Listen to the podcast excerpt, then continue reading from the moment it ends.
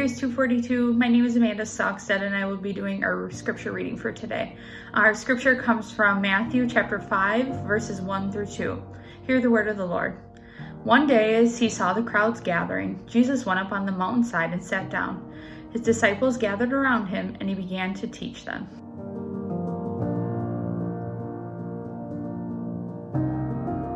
Hey, Grace 242. Every year on Labor Day, my parents host at their house a corn roast. It's cold. I can tell you all about it. I mean, look at this. When I tried it, I don't anything changed. My parents host a corn roast on Labor Day with family and friends, and this year's corn roast found the men conversing in the garage while the women made their way to the living room to talk.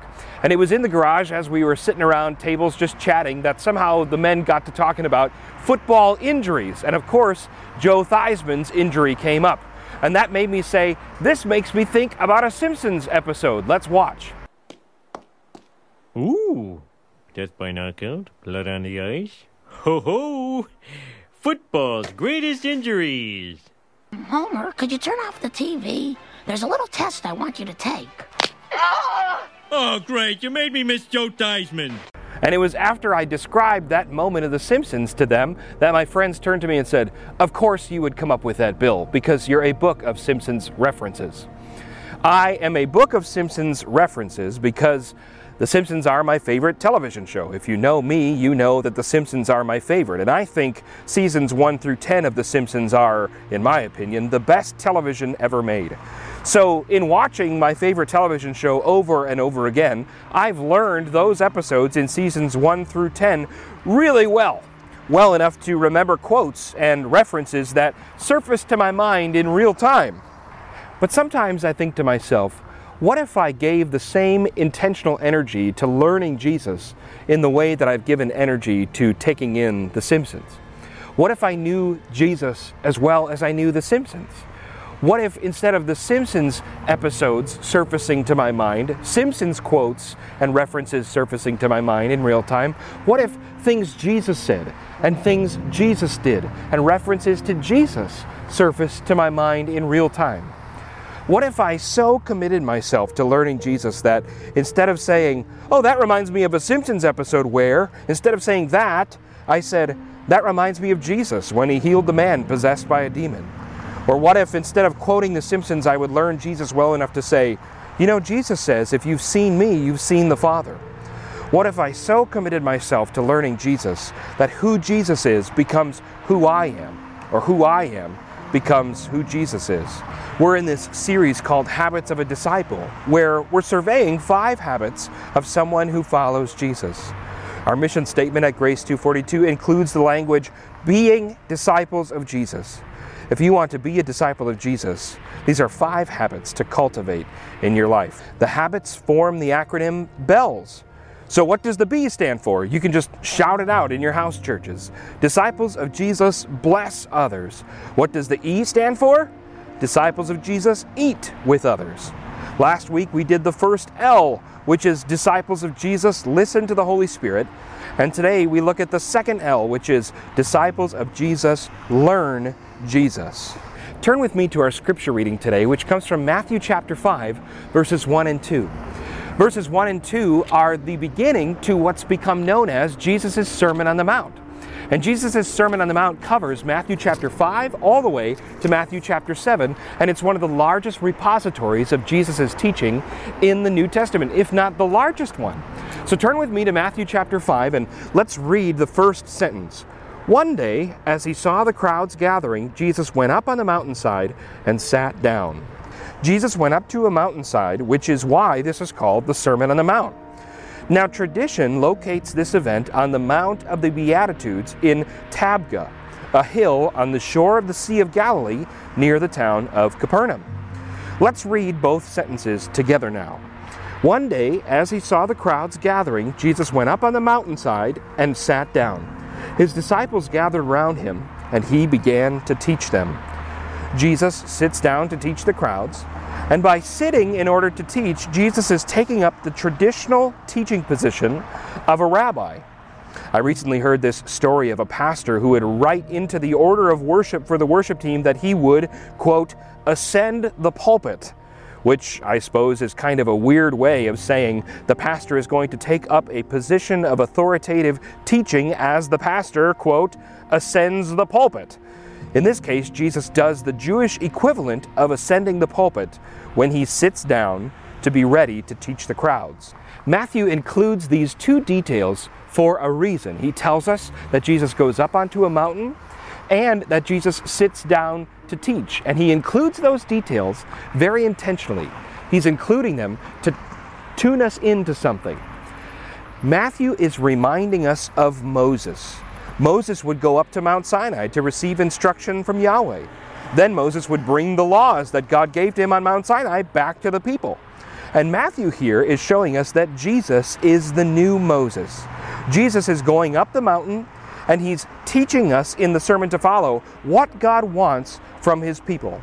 Just like the people at Mount Sinai received God's law through Moses, the people at the Mount of the Beatitudes received the Sermon on the Mount through Jesus. Jesus had taken up the posture of the rabbi, and he's ready to teach the new law, the law of Jesus, the Sermon on the Mount. That's Jesus' posture. Now look at the disciples' posture in the second sentence of Matthew chapter 5, verses 1 to 2. His disciples gathered around him, and he began to teach them. Do you see the posture of the disciples? The disciples gather around Jesus, ready to receive the teaching of Jesus. New Testament scholar Scot McKnight says, What does this mean for us? If Jesus is the new Moses law giving teacher for the new people of God, then there is one proper response. We are to assume the posture of a student. What does this mean for us?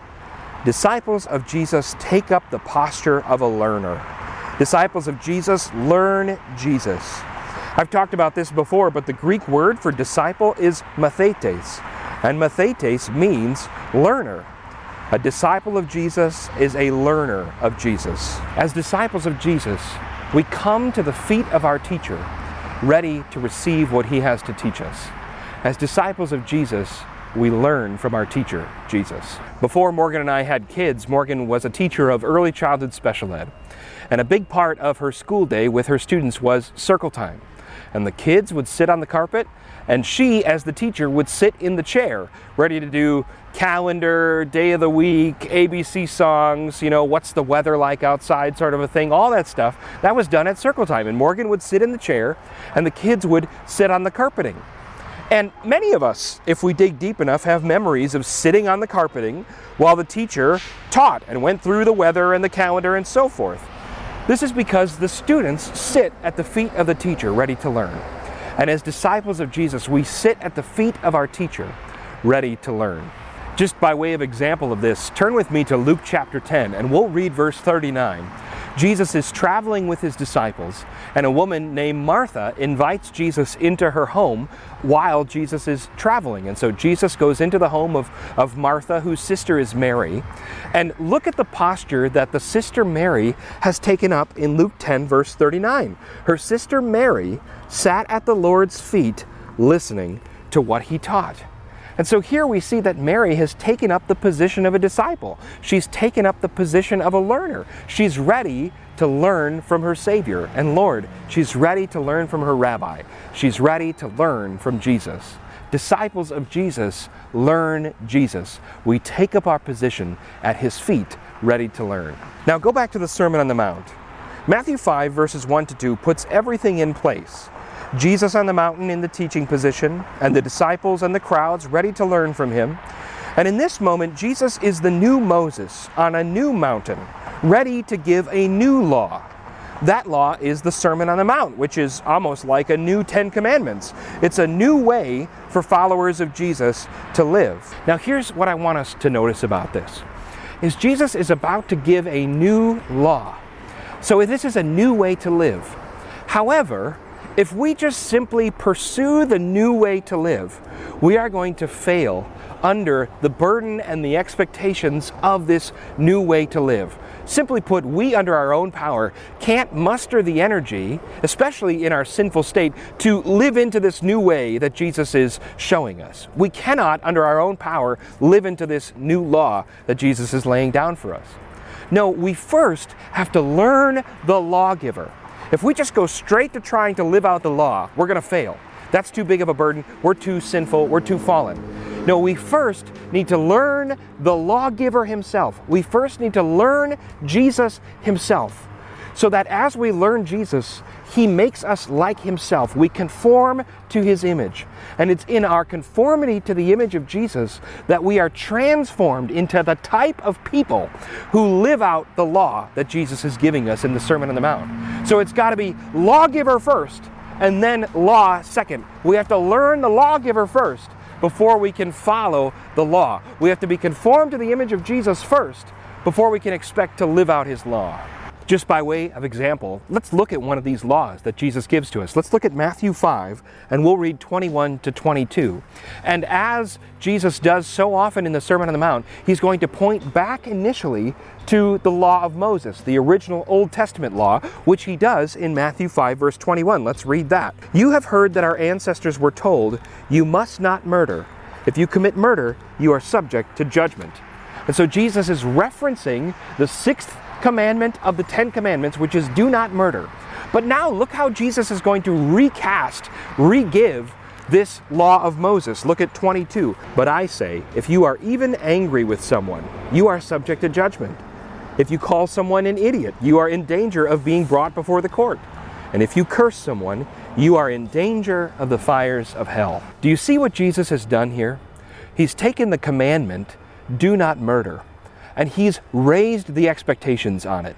He says, oh, it's not just do not murder, it's if you curse somebody, then you're in danger of the fires of hell. If you harbor resentment or are angry at somebody and harbor that, then you're in danger of judgment. So he's taken do not murder and he's raised the expectations on it. In verse 22, the NLT says, if you call someone an idiot, well, I've called people idiots, and you won't be surprised to hear my confession that I've called people names much worse, even than the word idiot. And so the question becomes who can live up to these expectations? Jesus has just raised the expectations dramatically. So, who can live up to this? And the answer is nobody can live up to these expectations. Romans 3:23 says for all have sinned and fallen short of the glory of God, and so nobody can live up to these expectations. And so the question for us becomes if Jesus has just raised the expectations, and if nobody can live into those expectations because of our sinfulness, then, well, what do we do? What do we do when we can't live into the expectations, when we can't live out the law that Jesus has given to us? What do we do? And the answer is we learn the lawgiver. That's what we do. When we can't live up to the expectations, when all have sinned and fallen short of the glory of God, when we can't live out the law of Jesus because of our sin, what do we do? We learn the lawgiver. Because the lawgiver is the only one who meets and who fulfills those expectations. Look at Matthew 5, verse 17. Do not misunderstand why I have come, Jesus says.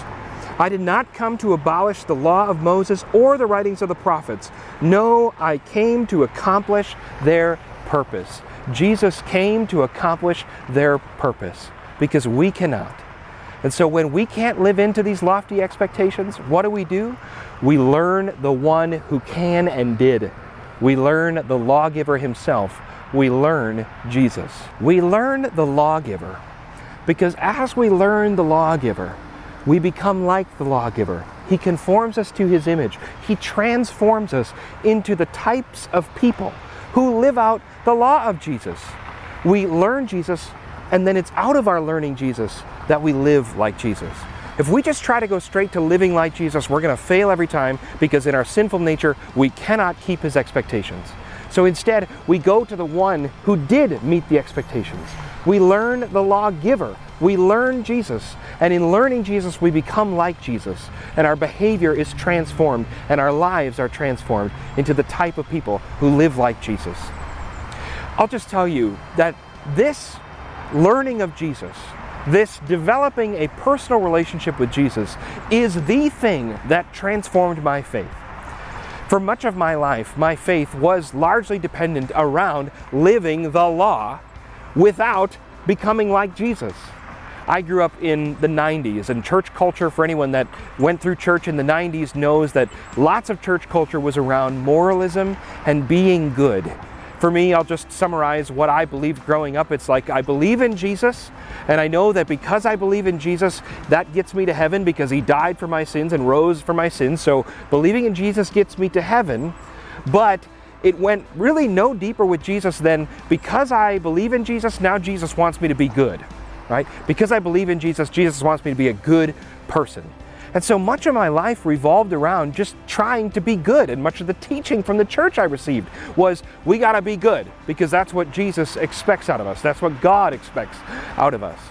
And it's interesting because that message of moralism, that message of being good, was everywhere. I mean, Colin has recently been watching a lot of the VeggieTales episodes that I grew up with, and, and I loved watching VeggieTales as a kid. I thought they were hilarious, and, and I by no means want to try to dissuade you from watching VeggieTales. I mean, you could do a lot worse than VeggieTales, but now that I'm as an adult watching these episodes with Colin, the message over and over again is a moralistic one the message of VeggieTales ultimately comes down to be good.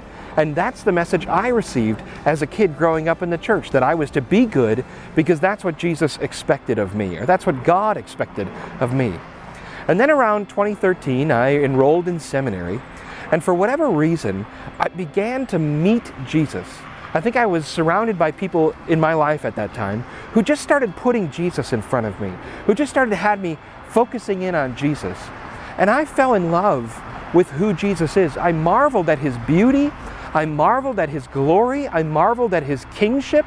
It was like I was seeing these brilliant, beautiful facets of Jesus that I had never seen before in my life. He became a real human being to me. That's really probably what did it for me was the incarnation and just this mind-blowing mystery that God, the Son of God, became a man for our sake.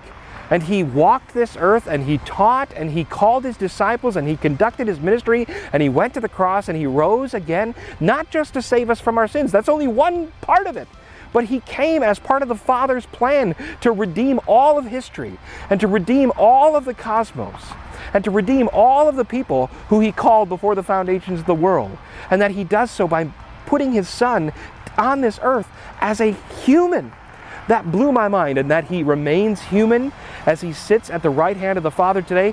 Just putting flesh on Jesus is what did it for me. Was like, my Lord and Savior is God and man at the exact same time, and someday he's going to come back, and someday I'm going to see him face to face. And, and now I'm just going on forever about Jesus because I'm getting revved up thinking about all the things I've learned and fallen in love with in learning my Lord and Savior Jesus. Learning Jesus is what completely transformed my faith. Because before I learned Jesus, I would try to do what he says, and it was totally empty. We were taught, you know, you should be reading your Bible. You should be reading your Bible. And, and yes, I would read my Bible, and it was exciting insofar as the stories were interesting. I've told you that story about how I read Judges and all the violence was intriguing to me as a kid. And that was all interesting, and that kind of got me into the Bible. But aside from the interesting aspect of these stories, I didn't read it as a testament to our Lord and Savior Jesus Christ. I didn't see Jesus in the pages of the Bible. All I saw were interesting stories. And then I knew that you were supposed to pray, but prayer felt like a total burden. It was boring, it was empty. I dreaded these long prayers that I had to sit through, and my mind would just wander. And I knew that I was supposed to behave and be good. And really, the main motivation was not because God wanted it, because I just got along with my parents better that way when I was being good. It was like there was less fights and less consequences that I incurred when I was being good. And so, all these things that you're supposed to do as a Christian, I tried to do, but they were empty. And then I came to know the lawgiver. And when I came to know the lawgiver, I realized that all of the law flows out of the lawgiver. I can't live into the law unless I love and learn the lawgiver. And as I learned Jesus, all of these things were transformed. Bible reading became something I hungered for because I saw my Savior in these pages. I saw the majestic God man who now reigns at the right hand of the Father, and he's coming back someday. And I saw God's plan, and I saw why he sent Jesus, and I saw why he humbled himself, right, and gave up his rights, as Philippians 2 says. And then prayer became an opportunity for me to not only speak to my Lord and Savior, but to hear from my Lord and Savior. It's like I got God on the line here. This is not just a boring time of silence, like I am opening up a line of communication to the King of the cosmos. And it flows both ways. I can speak to Him, and He can speak to me. And He's given me His Holy Spirit, which is God, and that's exciting, but His Holy Spirit is actually the presence of Jesus living inside of me. All of these things went from empty ritual. And you know what? I don't just do the things he tells me to do because that's what I ought to do. No, I do them because he's transformed me into this type of person now. Because Jesus has worked his identity so far into me that now the things that flow out of me are the types of things that Jesus would have me do. It's lawgiver first, then the law. If we just try to do the law, we will fail every time. We need to learn the lawgiver. We need to love the lawgiver before we can ever hope to do the types of things that Jesus wants us to do. Learning Jesus transformed my faith in the most profound of ways. It went from ritual to relationship. As I just learned the blessing of sitting at the feet of my rabbi sitting at the feet of my Lord and Savior. And as I sat in His presence, He transforms me into the person He wants me to be.